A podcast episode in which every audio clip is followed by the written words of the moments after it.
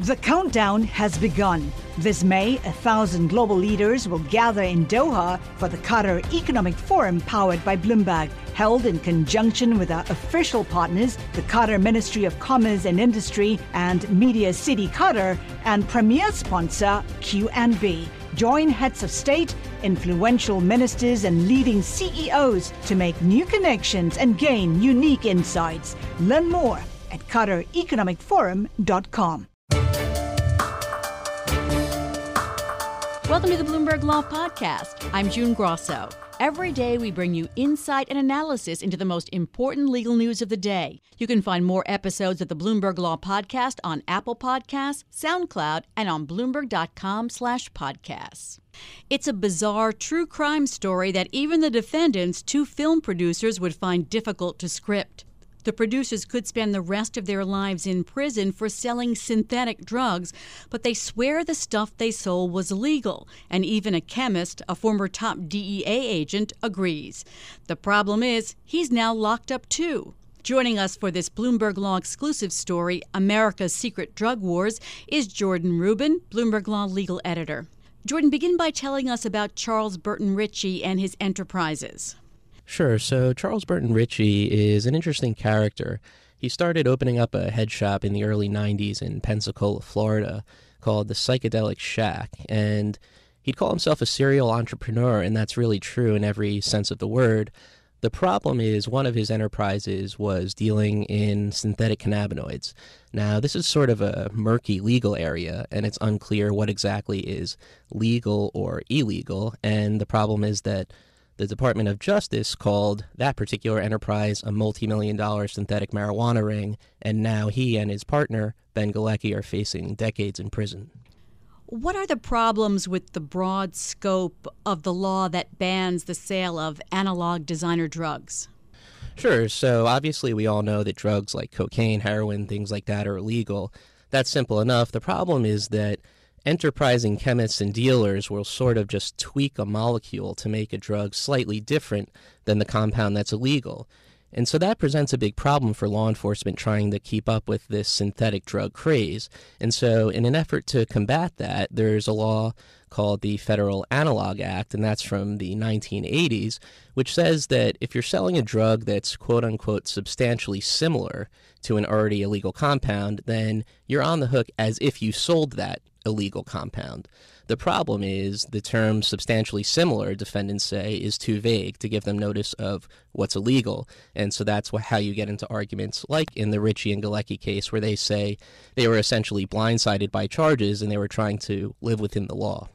And there were times when they invited government agents to come look at their drugs, basically. Right, like you said, it would almost have been difficult for them to script. So there was a big raid in 2012, a nationwide raid on synthetic substances called Operation Logjam. And after one of their facilities was raided, they reached out to the DEA. Uh, Burton Ritchie reached out, and he got a DEA agent, Claude Cozy, to come and inspect their Florida facility. He gave them samples of the product, and he said, Hey, look, if you're telling me what I'm doing is illegal, I'll close up shop today. That didn't happen, and nonetheless, though, the defendants found themselves getting indicted in multiple federal districts years later. The countdown has begun. This May, a thousand global leaders will gather in Doha for the Qatar Economic Forum powered by Bloomberg, held in conjunction with our official partners, the Qatar Ministry of Commerce and Industry and Media City Qatar, and premier sponsor QNB. Join heads of state, influential ministers, and leading CEOs to make new connections and gain unique insights. Learn more at QatarEconomicForum.com. Two trials in Virginia. One ended in a hung jury, the other in convictions. What happened at trial? So, as you mentioned, there were multiple trials in Virginia. As it turns out, the first jury, the reason that there was a hung jury is because the jurors had difficulty sorting out this issue of whether the drug was substantially similar or not. So it's a situation where it's this kind of difficult scientific question, but ultimately it's up to a jury without any scientific expertise prior to make this seemingly scientific determination. And so, in that first trial in Virginia, the jury said, We can't agree on this, and so there was a mistrial declared. Then in the second trial, the jurors actually had some difficulty with the issue as well, but ultimately they did wind up returning guilty verdicts, and the defendants were sentenced there to about 30 years each. And those were convictions that were actually just recently overturned by the Court of Appeals that covers Virginia. But the defendants are not even close to out of the woods yet because they were just convicted in another trial in Las Vegas. It went up and down to the Fourth Circuit, and the issue in here went to the Supreme Court. Are other people having the same kinds of problems with this law? That they are? Yes, so there's a pending appeal in New York federal court, the Second Circuit Court of Appeals that covers New York, where there's a lawyer who's trying to take down this analog law itself, saying the law is too vague, that it doesn't give fair notice, similar to the argument that defendants all over the country are making. And so that's an appeal that we're going to be watching very closely to see if that's a case that winds up going further up on the appeals chain and perhaps winds up getting this law stricken down. So, Jordan, the government usually has schedules of drugs. Why aren't there lists of what constitutes a synthetic analog drug that's illegal? So, if you ask the government, what they would say is it's impossible to publish a continually accurate list because new compounds are getting added all the time. And so, therefore, a list would necessarily be incomplete.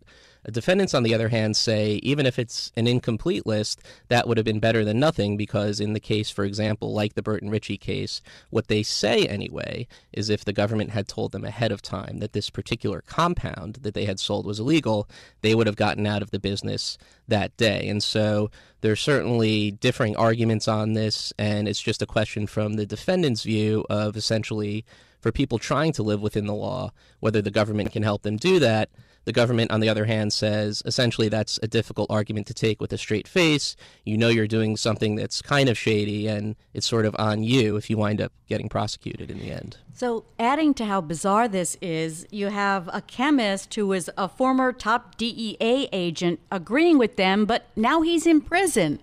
So that's another truly bizarre twist on this story. So Arthur Berrier was a senior DEA chemist. He was really the DEA's top expert in this special lab that was on top of the synthetic issue as this synthetic drug craze was really heating up. Uh, Arthur Berrier would be the one who would review whether new compounds could qualify as substantially similar under this analog law. And the government was not forthcoming with this information to defendants who were prosecuted under the law, at least at first. But once word got out that there was this DEA chemist who disagreed with his own colleagues about whether certain drugs should be illegal under the analog law, then defendants wanted him to testify for them, of course, because if you're a defendant and you say, hey, I can call this government witness who obliterates the government's own case.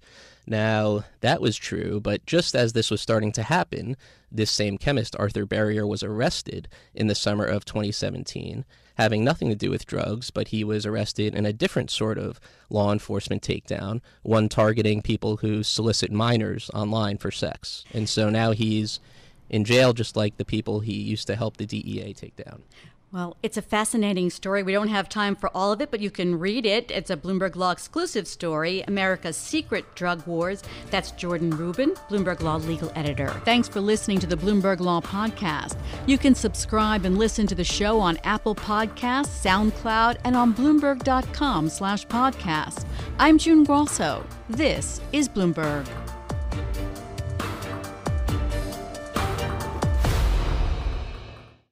The countdown has begun. From May 14th to 16th, a thousand global leaders will gather in Doha for the Qatar Economic Forum powered by Bloomberg. Join heads of state, influential ministers, and leading CEOs to make new connections, gain unique insights, and uncover valuable opportunities in one of the world's most rapidly rising regions. Request your invite for this exclusive event at QatarEconomicForum.com.